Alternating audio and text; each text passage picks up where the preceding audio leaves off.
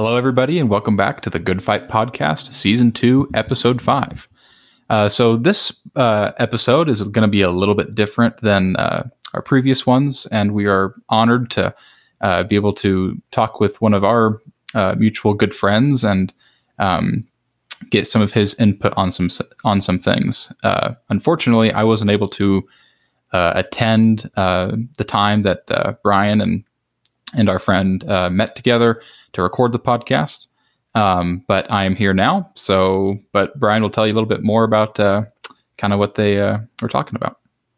Okay, yeah, it was it was very uh, very good, and this this person uh, is is somebody that we both know and love and respect, and and uh, basically what you're doing is listening into a conversation between him and me, and we we have a lot in common, and there were just some questions that that uh, I had come up with just to to help us better understand each other, where we're coming from, and uh, and all. So, uh, in terms of Black History Month, that's what prompted us to address this. At this point, we don't talk a whole lot about specific uh, heroes and and notable features, but it's kind of laying a groundwork for.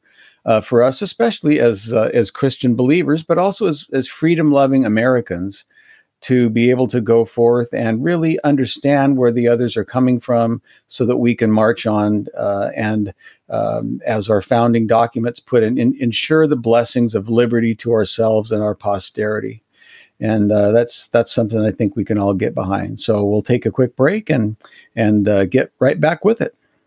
Okay.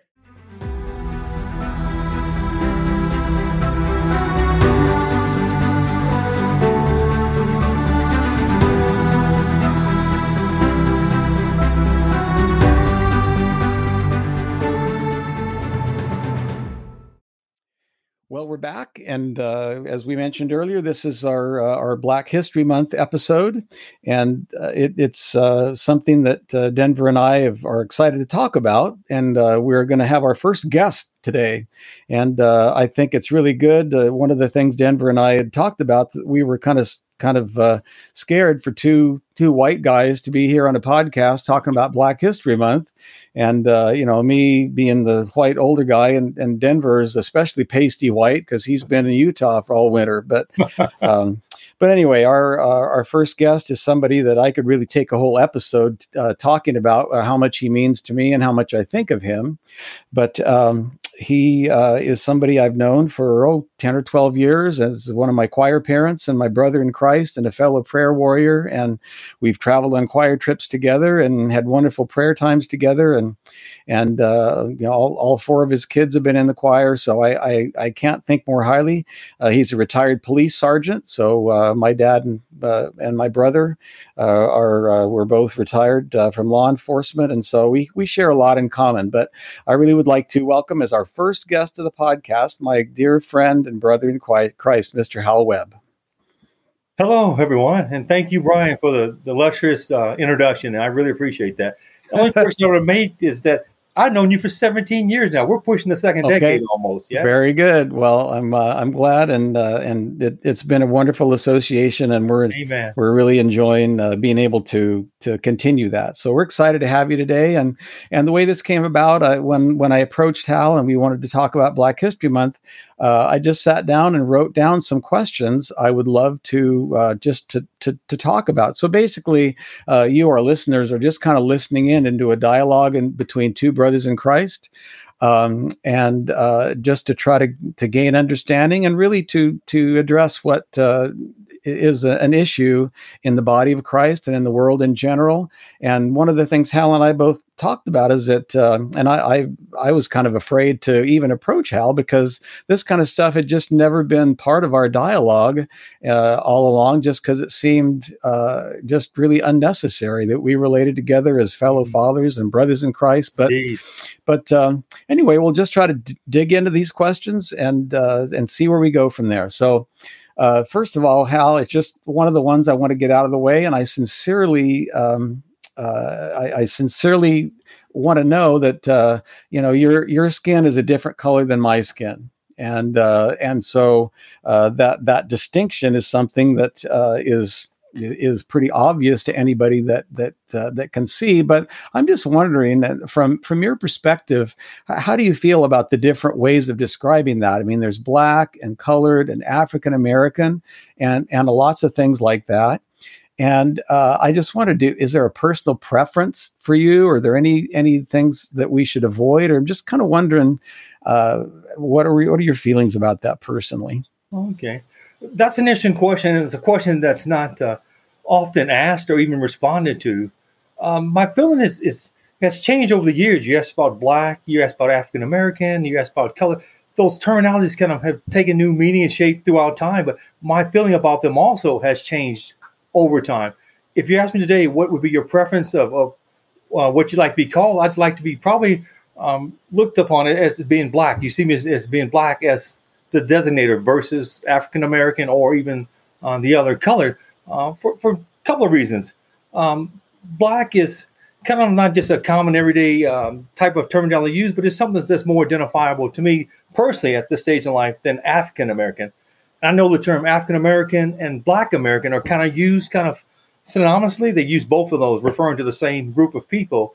Uh, but if I had a choosing, I would choose probably Black uh, American or Black over uh, African American and none would be offensive to me. Uh, colored Negro kind of have a different overtone, but these two, either one of those would be fine with me. Okay. Well, and those are the the the last two you mentioned are kind of uh, kind of passe these days, and and which is probably for for good reason.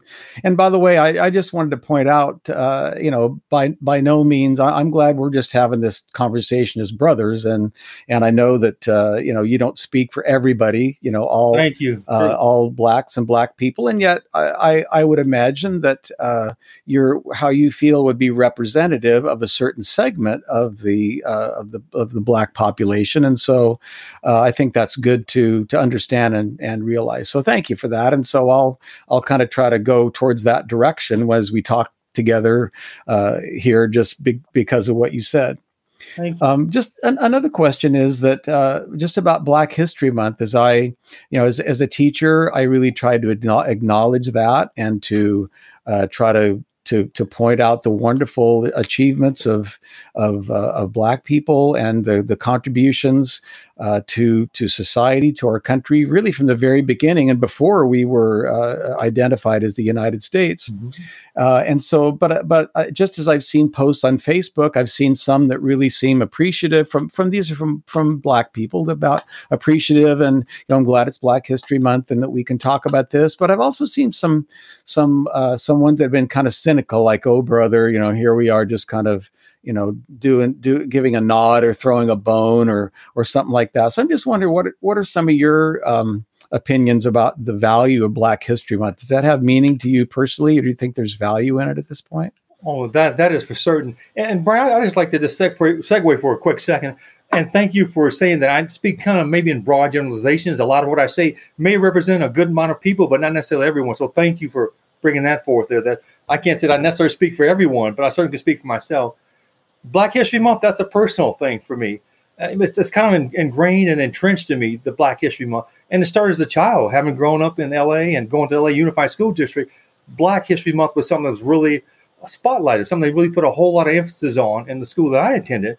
Uh, so to me, I think it still holds that same kind of uh, representation of, of history, of knowledge, of information, of contribution that it held then. Uh, and the other part of the question you asked was about some see it as being passe. I think that's a that's a dangerous ground to be on passe, where we no longer acknowledge or bring to mind all the things that have been done and contributions that have been made by Black.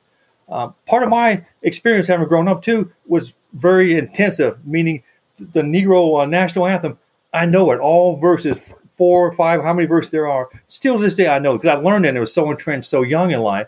And the black contributors that made contributions, and not just the names like the Martin Luther Kings and folks that we know about, but throughout history, as you said, um, blacks have made great contributions on the technological side, on the educational side, on the academic side. Um, sometimes it's been overlooked, and I think if we just downplay it, that could get lost in time, especially with with the young culture of people today. That that could get lost and mixed somewhere.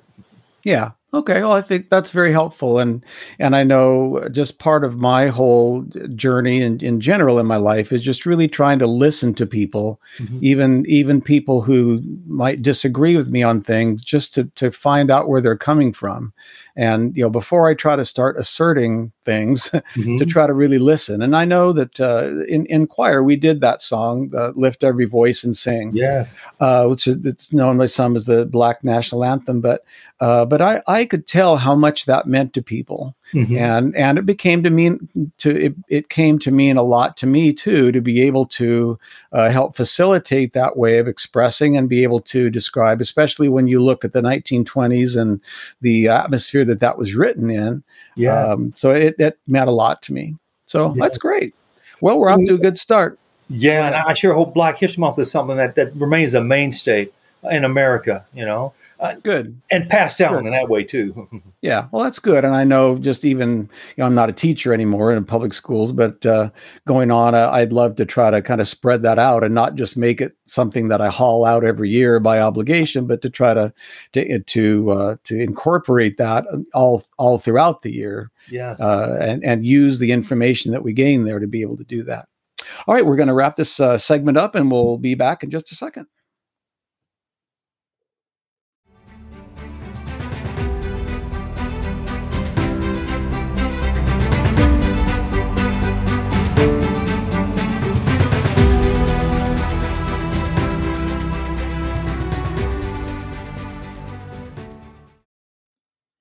And we're back.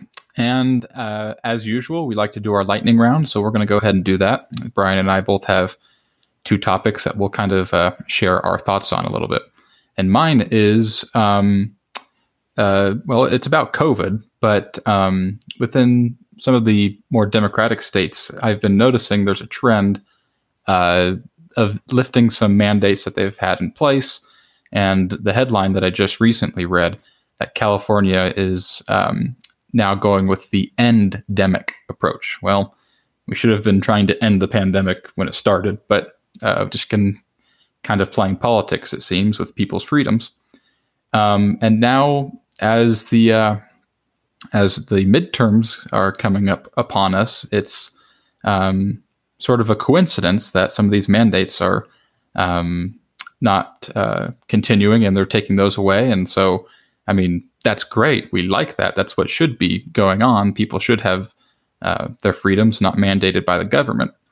Um, but I would just uh, mention to put it out there that um, this may paint a better picture of these politicians uh, in the media, and I could pretty much guarantee that it will paint a better picture uh, of them in the media. However, we just have to understand what they did put us through uh, what freedoms they did take away, and the executive power that they seem to have that they don't. Um, and I'm not only talking uh, within the, the, state governors, but I mean mayors even, and uh, the executive branch of government, uh, the federal government. So there's just so many different layers to it, and I would just kind of advise everybody to be on the lookout uh, for these mandates to that are falling, and just keep in mind that you know, there's a good chance that once midterms are past us, the these very well might go back into effect. Yeah, I like that, and I, I really like the fact that uh, just that that I think it's a wrong response just to uh, say, "Oh, thank you for listing those mask mandates." Oh, thank you, thank you and where it was an overreach and a misuse of their power to put those in place in the first place, and the vaccine mandates, and and that uh, that we need to really yeah. push the idea that uh, that that is is beyond the scope of their power, uh, and that kind of touches on what my lightning round thing is going to be in a second. But it's beyond the scope of their power, and that in the future that these are inappropriate things that we need to learn how to reject sooner and that we need to really have a dialogue about the relationship between freedom and safety. And freedom is something that we can really help secure for people, basically, without us being stupid. Our safety is in God's hands, and that uh, that you know freedom by its own nature is is some ways unsafe, but it, it's so much better when people are free and not under the thumb of uh, what is based basically been uh, some some pretty well identified tyranny. Yep, Certainly, I agree. Yeah, yeah. Well, I, I really do hope uh, that they will be lifted and and we can see and that we'll just let let freedom of speech prevail. It's amazing the number of wonderful, well qualified doctors that have been canceled just because they had a different opinion or different observations about what happened with their patients they tried to treat with COVID. I'll try to put up in the resources. There's a wonderful conversation with Charlie Kirk and and three or four doctors uh, talking about how you know that they they you know the, their their research is just so much uh, different from what's happened and that those opinions should be allowed to to come out and uh, and they were just shut down uh, just because of the need for for that control and i know people maybe may not like hearing the word tyranny but i think that's another thing that that really needs to come up more in our our discussions about what tyranny really is and what it looks like and why it's important for us to resist it so so that's a really good segue to my lightning round thing. Speaking of tyranny, yeah. our neighbors to the north up in Canada, the uh, the, the trucker convoy, uh, and its result, and it's it's just amazing looking at the uh, the grassroots support that it had, how positive it was. It kind of reminds me of. Uh, uh, uh, of what the, the, the Tea Party movement essentially was, just a wonderful movement of by and large just honest American citizens. You could say that about, but in general, the Trump rallies too. Uh, that that that mostly just wonderful people trying to get together to exercise their freedom and be able to protest these things that they didn't feel were right and that that's our that is our right in in our republic under our constitution uh, i think we can really appreciate the protections we have as Americans because because Canada does not have the robust protections we do. Now, what they're doing with the trucker protest, instead of listening, uh, and if you listen to Justin Trudeau, uh, you know how who who bravely left town when he knew that the truckers were coming in, uh, and from his undisclosed bunker location someplace is, issued these decrees uh, and just his his sneering, disrespectful, uh, uh, uh, dismissive words of these people that were sincerely trying to get their point across, you know, and saying, "Oh, I, I I've attended protests in the past of things I agreed with." Well, how how stupid is that? Because you know, and anybody can go to something you agree with, but as a leader, part of your job is to listen to uh, people that are are expressing their sincere opinions and do your best to diffuse that and do everything you can to to listen to them and to try to address those grievances and not uh, not just throw it in their face. And for for those of us that love freedom, we don't like that, and I and I don't blame them for not liking it. Now I, I, can understand. I mean, blocking the traffic across that bridge and stuff like that. Uh, that that you know, I'm, I'm glad that the that bridge is back open and stuff. But in terms of the trucks in Ottawa, the, the right to peacefully protest. I mean, them going in and taking away their fuel and, uh, you know, threatening to freeze their bank accounts. And now Canada has uh, is- issued this emergency order for this relatively minuscule thing. Uh, that should really concern all freedom loving people all around the world. Yeah, I mean, it concerns me for sure. Um, and this, I mean, th- th- this can happen anywhere. It's not. It's not just Canada. This can certainly happen here in the United States too. Um, and I, I, certainly admire the uh, uh, what the truckers are doing, and um, it just has to have you question the leadership there, as you said, and um, you know, we're just going to have to see what happens. But um, I mean, I, I feel like as as Americans, you know, um, we should try to be supporting them in any way we can. And I, I, think we've seen that a lot on social media. A lot of my friends and and people I respect have, have put their support their support out there for that. But not only support, but you know, we, the condemnation of the Canadian government, and what they've been doing, and the the uh, unforeseen or the powers that the uh, prime minister has is just uh, insane. So I don't know. I it, it's disappointing to see, and uh, we'll just have to kind of wait it and see what happens. But I don't know. Yeah, well, it's and you know it's it's it's right out of the Marxist playbook. You can reward the people that you want to reward, and you you punish the people. They're not your fellow citizens. They're they're your enemies. They're they're domestic terrorists. When these are salt of the earth people, and I, I love hearing immigrants that are Canadian truckers. They're some of the first ones because they see what being repeated, what they thought they were escaping from Eastern Europe. Yeah. And uh, I think it's really good for them to, to to to speak up, and I think it's our all of our responsibility to do that. I'm, I'm trying to encourage uh, Denver to do a little uh, work. I got to visit him up at, uh, at his school and go to a couple classes, and one of his professors did a great uh, lecture about uh, Marxism and socialism and some of the dangers of that and and the practical things. And so maybe we can give our you our audience a little thumbnail of that. But yeah, so that that's a possibility. We'll see. Yep. Well, before this turns into something uh, longer than a lightning round, we should probably uh, take our break and probably. and go back to part one of our uh, Black History Month presentation.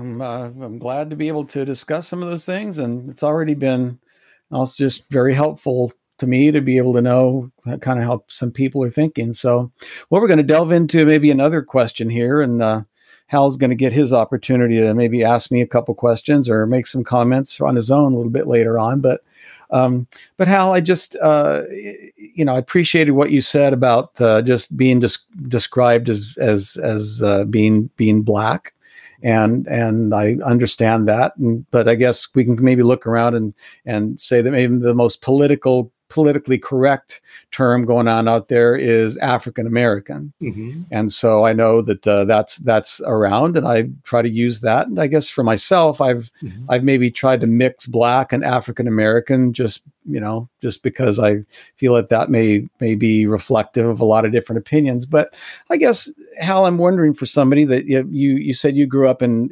in L.A. and went to yes. L.A. Unified Schools. Okay, so I'm just wondering for you, and that you know, in, in that term African American, what what what does that the African part of that? What does that mean to you personally?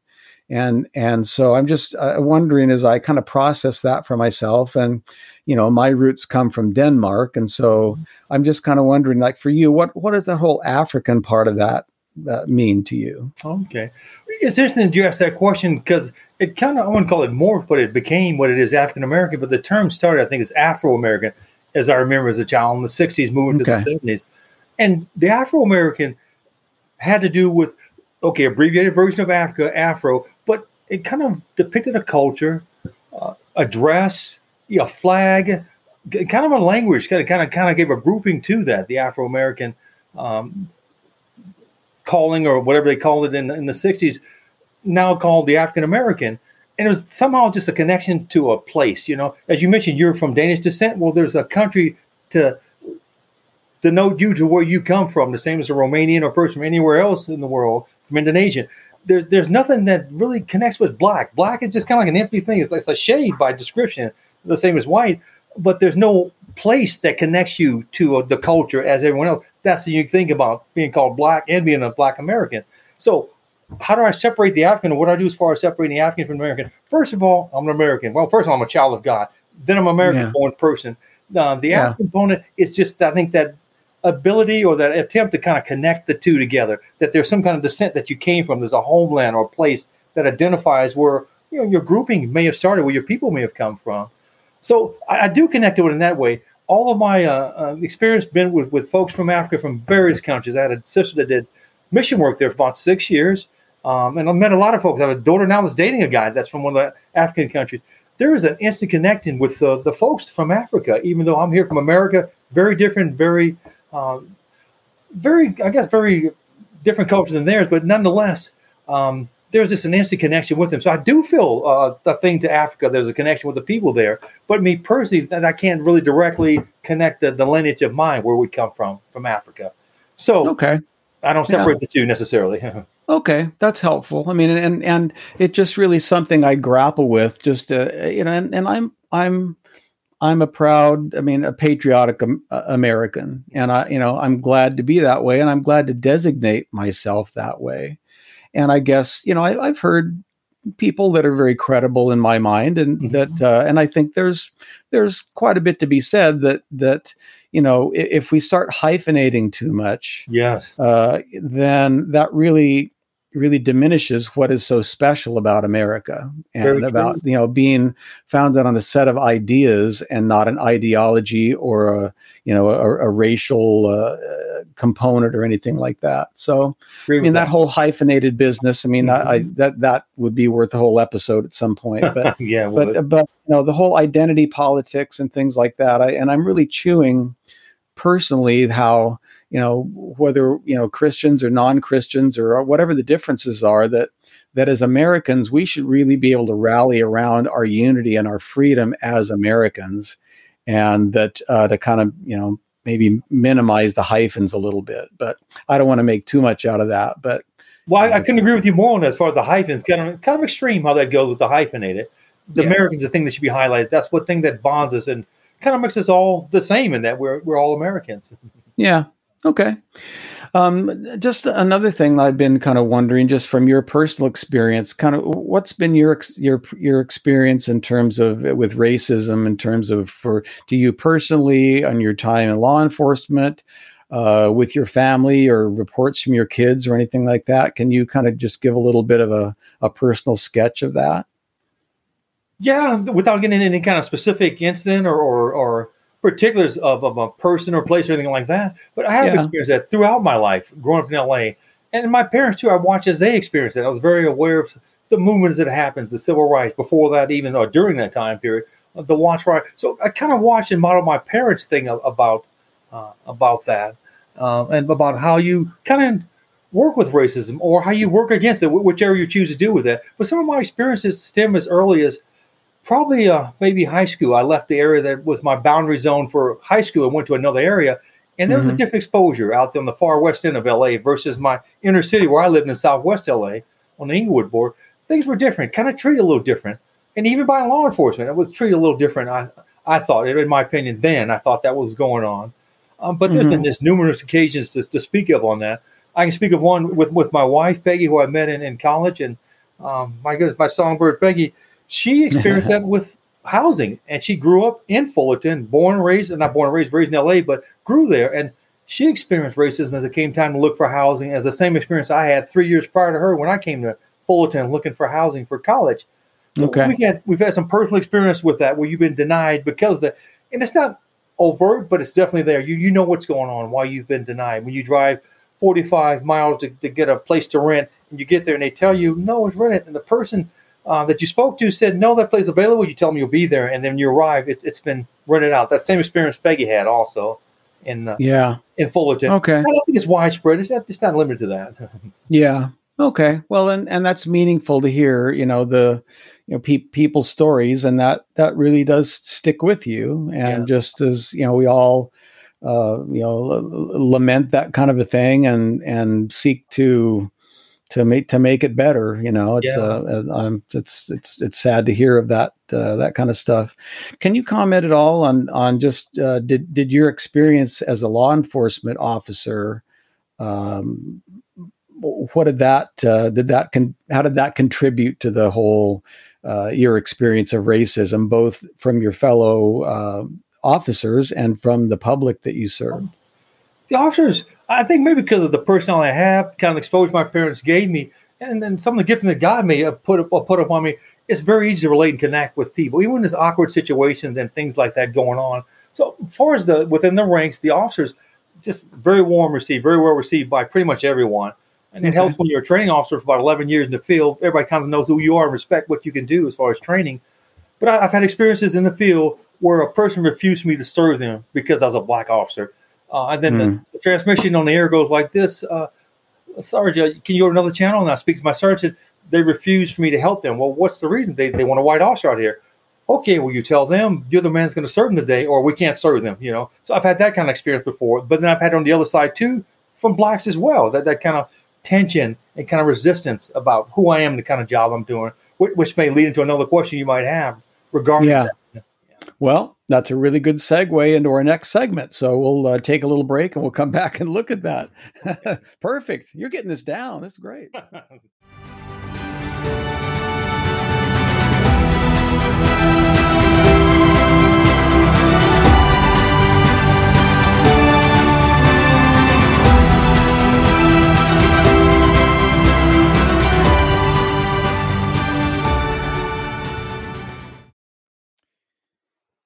it's time to wrap up uh, this and what it's it's ended up being part one of a uh, of, of, a two part series about the uh, the Black History Month and our conversation with Hal Webb and and it just was a really enjoyable thing and it, it makes me want to get together and, and talk more. And I and I hope that uh, that this might be a good example for all of us to just to try to break the ice and and figure out where people are coming from and and be respectful and and be grateful Americans together and see where we can go. And uh, some of those resources that he's going to mention in part two, we'll uh, make sure we we put up and and uh, and and make available to see what they're like.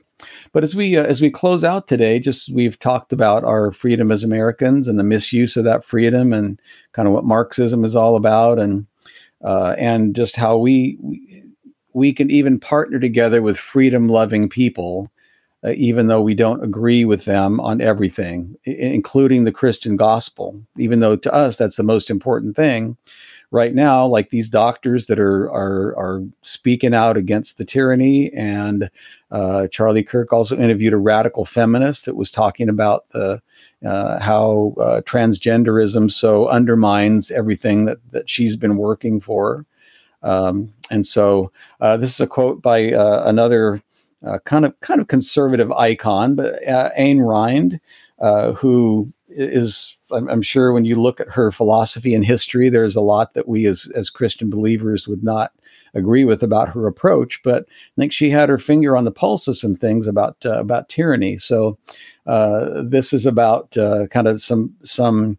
evidences that your society may be heading towards a doom. So here's an Ayn, Ayn Rand quote when you see that in order to produce, you need to obtain permission from men who produce nothing, when you see that money is flowing to those who deal not in goods, but in favors, that your laws don't protect you against them, but protect them against you, when you see corruption being rewarded and honesty becoming sacrificed, you may know that your society is doomed. And so uh, we'll put that quote in the in the notes, and that's very interesting to chew on. And uh, if, if, you haven't read George Orwell's 1984, it's on my list to read again. Uh, one of the things those doctors pointed out is that we need to make uh, Orwell uh, fiction again because it's uh, looking too much like reality these days. Well, that that quote is a little eerie, but I mean, I guess it's there's a lot of truth to that. Um, but anyways. Um, we thank you all so much for listening, and we just want to put a couple reminders out there um, that we've we've gotten some feedback from a few people, and we've really really appreciated that.